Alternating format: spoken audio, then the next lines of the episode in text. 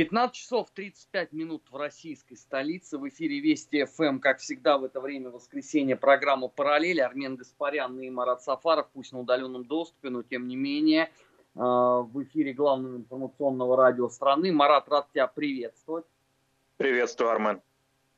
А, начать я предлагаю с новости, которая, ты знаешь, меня сегодня потрясла. Я даже, наверное, готов сказать, что она нокаутировала меня, и мой мир, наверное, уже прежним никогда не будет. А, во Франции, как известно, а, произошли протесты против а, рабства, против расовой сегрегации, против расизма, шовинизма и других измов. Ну, вроде как явление такое абсолютно нормальное, уже теперь привычное по нынешнему времени. Все протестуют, все бушуют. Непонятно, правда, за что, ну ладно, там это другая история. И тут вот появляется а, расшифровка того, что же происходило в Париже. И выяснилось, что собравшиеся борцы против расизма шли и выкрикивали фразу «грязные евреи», в сторону своих оппонентов. Под оппонентами здесь в данном случае подразумевается полиция. И ты знаешь, я, честно говоря, вот нахожусь в таком интеллектуальном тупике. Потому что, ну, это какое-то странное а, борчество против расизма. Или вот такой вот шовинизм а, по отношению к евреям теперь расизмом не является. И расизмом является только условно а, какое-то притеснение афроамериканцев. Ну хорошо, а тогда вот э, само по себе вот подобного рода э, словосочетание, оно должно как расцениваться? Как интернационализм, э, может быть, как недостаточный расизм, как расизм правильный, против которого не надо протестовать и так далее, и так далее. Я почему об этом говорю? Потому что мы же все помним, как и чего происходило сто лет назад. А, в той же самой просвещенной Европе. И тогда ведь а, основная идея доктрины Гитлера, она была а, расовая именно по отношению к евреям. Мы точно так же хорошо помним, что происходило за последние 20 лет по отношению к русским на постсоветском пространстве во многих странах, в странах Восточной Европы. То есть это что теперь? А, не считается расизмом, не считается а, шовинизмом, но вообще это, конечно, а, совершенно потрясающе. И главное, что никто из европейских правозащитников за минувшие часы, после того, как это произошло, не поднял свой голос, не возвысился с тем, чтобы, так сказать, объяснить ситуацию, покритиковать и так далее, и так далее. То есть все восприняли это абсолютно как должное. Ну, отличный протест против расизма. В кавычках. И протест, и расизм в данном случае. Но эти самые европейские политики, общественные деятели, мы же видим, что они всячески стараются либо одобрять громко, э, бурно, либо отсиживаться, отмалчиваться, дабы на минное поле на это не входить, и потом не подавать громко в отставку, не быть а, осужденными, обвиненными а, в непонимании, значит, прав а, афроамериканцев в самом широком смысле, потому что к этому празднику жизни подключились уже очень разные силы, и анархисты, и все, кто обычно подключается к протестам в Европе. А что касается антисемитизма, ну, здесь надо помнить, что и в Соединенных Штатах, и в Европе среди афроамериканского активизма очень сильные антисемитские настроения. Они начали звучать еще в 60-е годы в движениях а, протестных афроамериканских. И это, это мы знаем, это, это известная такая история, и она тогда в Америке, насколько я понимаю, да, подвергалась определенному осуждению, но такому тоже достаточно тепличному, дабы не задеть чувства значит, афроамериканских активистов, ну, бывает, вот они, значит, переборщили, конечно, это недопустимо, но тем не менее, вот сейчас пока мы эту тему отведем на второй план. И таким образом а, культивировали антисемитские настроения, вообще расовые настроения в широком смысле, не только по отношению к евреям, да, к другим группам. А что мы видим, допустим, в попустительстве европейских институтов правовых по отношению к антисемитизму и русофобии в странах Балтии? Да? Мы неоднократно говорили об этом применительно к прибалтийскому и польскому антисемитизму.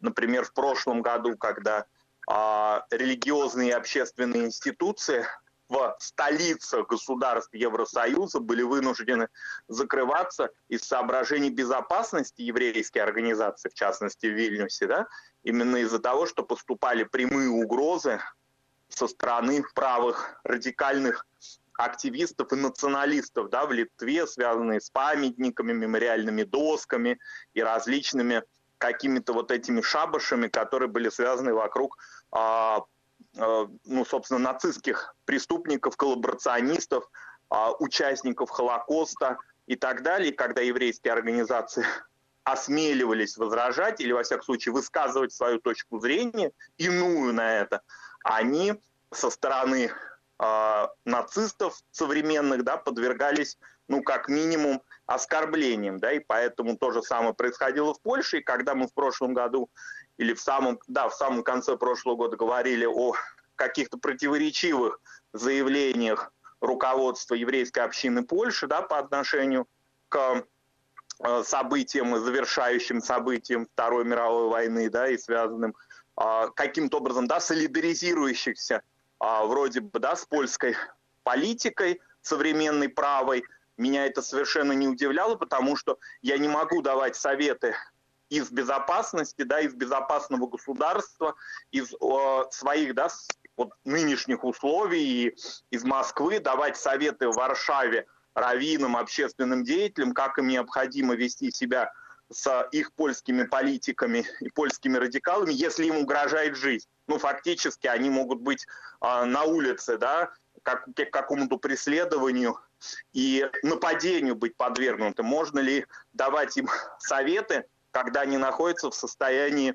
ну, в общем-то, постоянной угрозы жизни. Это вынужденные во многом, да, какие-то меры, э, слова, которые они высказывали, очень осторожные и, в общем-то, дипломатичные, но все-таки конечно же, вынуждены. А что касается Литвы, это происходило еще более явно и просто страшно даже, если честно, за этим было наблюдать. То же самое касается и Франции. Поэтому потворство этому расовому экстремизму, который сейчас а, в европейских странах и Великобритании в том числе а, происходит, он будет ответную реакцию иметь, конечно, он будет иметь ответные проявления. Если одно заявление, одно а, действие, одно преступление, потому что словесное высказывание националистическое можно инкриминировать как преступление, да, а, оно не будет осуждено хотя бы на словах же да, со стороны политиков, то таким образом это провокация на следующее. Если можно заявлять, то можно и нападать таким образом. Да? Уж Франции или сейчас это нужно, если учитывать, что помимо вот этого вот бунта, а, связанного с Соединенными Штатами, перекинувшимися в Европу, во Франции колоссальные, застарелые проблемы национализма, сегрегации внутри а, государства. И вот эта идея французской нации, о которой мы говорили, да, идея того, что по итогам французской революции сложилась единая нация без каких-либо а, ну, каких-то противоречий, она сейчас уже совершенно не актуальна. Франция, как мы прекрасно знаем, и все, кто бывал во Франции, знают, что это государство фактически э, разделенных общин и часто общин, которые враждебны друг другу. И говоря об антисемитизме, Франция один из лидеров э, в мире да, по количеству преступлений на антисемитской почве, страшных преступлений, каких-то просто вот, ну, преступления любое страшное, но тут какие-то просто средневековые ужасающие. Поэтому, ну, давайте потворствовать и в результате получать Тогда не надо будет потом Макрону ездить по разным общественным организациям, Марат, общинам, я тебя сейчас должен прервать на несколько секунд. Мы должны уйти на региональный джингл и после этого продолжим. Вести ФМ. 15 часов 45 минут э, в российской столице. Продолжаем программу «Параллели» в эфире Вести ФМ. На этой неделе еще э, состоялось одно событие, которое меня, ну, если не могу сказать, что потрясло, но, по крайней мере, заставило улыбнуться. Румыния э, заявила о том, что Россия является угрозой для нее национального суверенитета. Ну, казалось бы, да, понятно, почему это произносится. Сейчас э, э, все страны бывшего Варшавского договора э, входят в Североатлантический альянс, все поют там под одну дуду, это все ясно. Но, если условно, я могу еще понять подобного рода утверждения по отношению там, к странам Балтии, то вот по отношению к Румынии совсем никак. А, по той лишь причине, что для того, чтобы угрожать в полном объеме, ну, нужна либо общая граница, а, либо на границах с Румынией должны быть э, наши союзники. Но, извините, не нынешнюю Украину, не нынешнюю Молдову, а, таковой назвать как-то не очень получается. Может быть, конечно, в Бухаресте считают, искренне считают, что российские войска уже находятся там условно в Одесской, а, Черновицкой области Украины, либо же уже есть Кишиневский военный округ, но тогда мне кажется, что это предмет деятельности и жгучего интереса профессиональных врачей-психиатров. И последний момент. Вот я не знаю, как кто, но я ни от кого, ни от российских политиков, не от российских военных, а общаюсь я с обеими перечисленными категориями наших граждан достаточно регулярно, можно сказать даже постоянно. Так вот, я ни от кого и никогда не слышал ни малейших, не то что там угроз, а хотя бы даже каких-то претензий по отношению к Румынии. Если э, в Бухаресте, опять-таки, искренне полагают, что сейчас на дворе там условно 1940 год – есть маршал Жуков, есть задача там Бессарабия и Буковина возвращаются в состав э, Советского Союза, то должен им сказать, что на дворе-то вообще-то э, 2020 год. И э, в нынешних реалиях никто об этом не рассуждает. Но очевидно, что румынским э, политикам виднее. Причем виднее сильно. Понимаешь, Армен, мне представляется, что Румыния не удовлетворена а, своим нынешним положением внутри Европейского Союза, внутри НАТО. И это послание, которое, значит, было обнародовано, да, вот эта новая стратегия и такое вот громкое и резкое заявление по отношению к нашей стране, оно рассчитано не на, не на российскую реакцию. Или, вернее, рассчитана на то, чтобы, да, Россия дала какую-то оценку, безусловно, без этого невозможно, но прежде всего это послание в Брюссель и Вашингтон. Румыния как государство имперское, как государство с неизжитыми комплексами, а, с неизжитыми противоречиями, связанными с а, итогами не только Второй мировой войны, но и Первой мировой войны, вот всей ситуации, связанной да, с представлениями о Великой Румынии, о том, что у нее границы-то должны быть совершенно иные, и то, что Румыния наследница Римской империи, а это на полном серьезе там говорится, ну в культурном да, смысле, а, в этом есть определенная логика, да, действительно, все, кто слышал хотя бы один раз румынский или молдавский язык, понимают, что в нем очень много а, схожего, скажем, с итальянским языком или с латынью. Но, тем не менее, вот это пан-Румыния, да, вот это представление о колоссальности и величии этого государства не соответствует ее современному положению. Очень бедному, погрязшему в коррупции и находящемуся на окраине всех европейских процессов политических в стране. Да? Ну, конечно, она поживее, все-таки поактивнее, чем Болгария. Уже совсем в конце рейтинга-то она не находится, но где-то там вот примерно. И поэтому необходимо немножечко как-то о себе напомнить.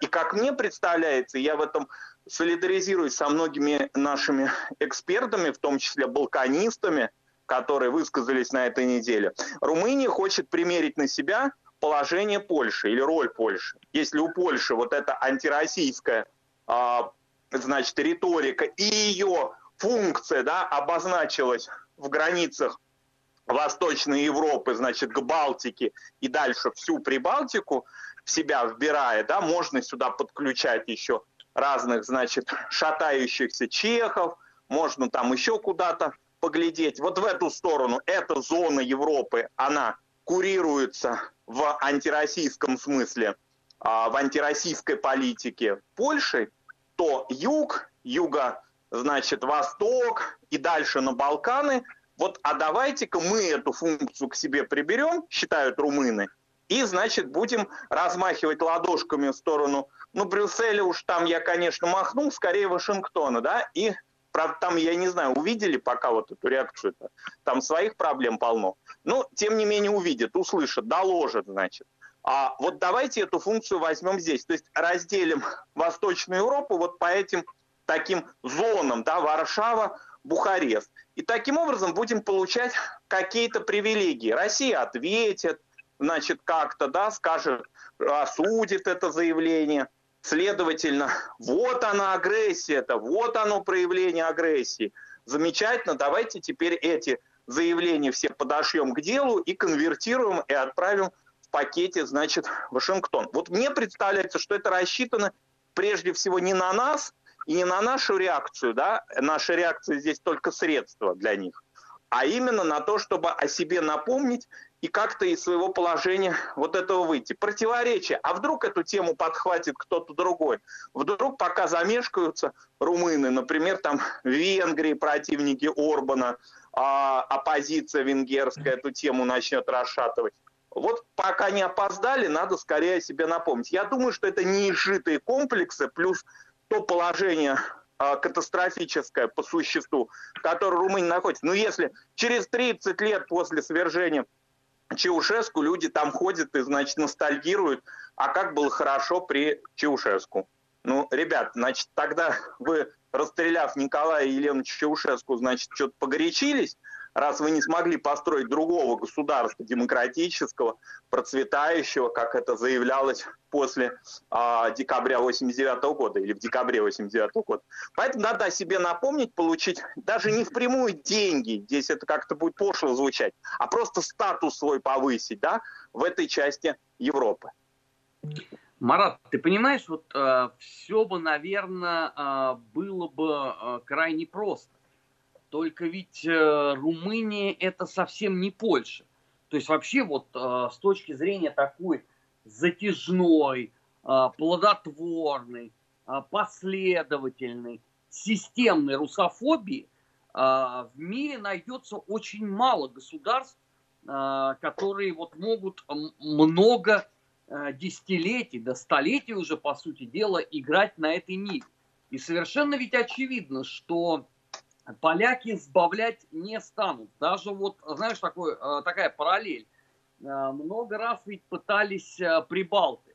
Латвия, Эстония, Литва каким-то образом отщипнуть кусочек вот этого русофобского большого пирога от поляков. И всякий раз они, извините, получали отлуп. Всякий раз становилось понятно, что как бы они там не усердствовали – а, поляки все равно с этой точки зрения абсолютно на первом месте. И никто их не сдвинет. Последние шесть лет Украина просто выпрыгивает аж из своей вышиванки, чтобы продемонстрировать русофобию. Но и тут ведь э, никаких серьезных таких вот глобальных системных успехов э, нету. Потому что всякий раз, когда кажется, что ну вот Украина здесь отличилась, на повестке дня появляется какой-нибудь представитель Польши, и все понимают, хозяева вот этой поляны вернулись. Поэтому у меня огромные сомнения в том, что э, у Бухареста с этой точки зрения есть какие-либо серьезные перспективы. Да, показана условно некая заявка, но она под собой ничего не несет, потому что сейчас постепенно начнется падение, бог даст, э, эпидемии коронавируса, я всех уверяю, в ближайшие месяцы ждите новой феерии от Польши. Тем более, что у нас, так напомню, э, впереди август. А август это польский месяц.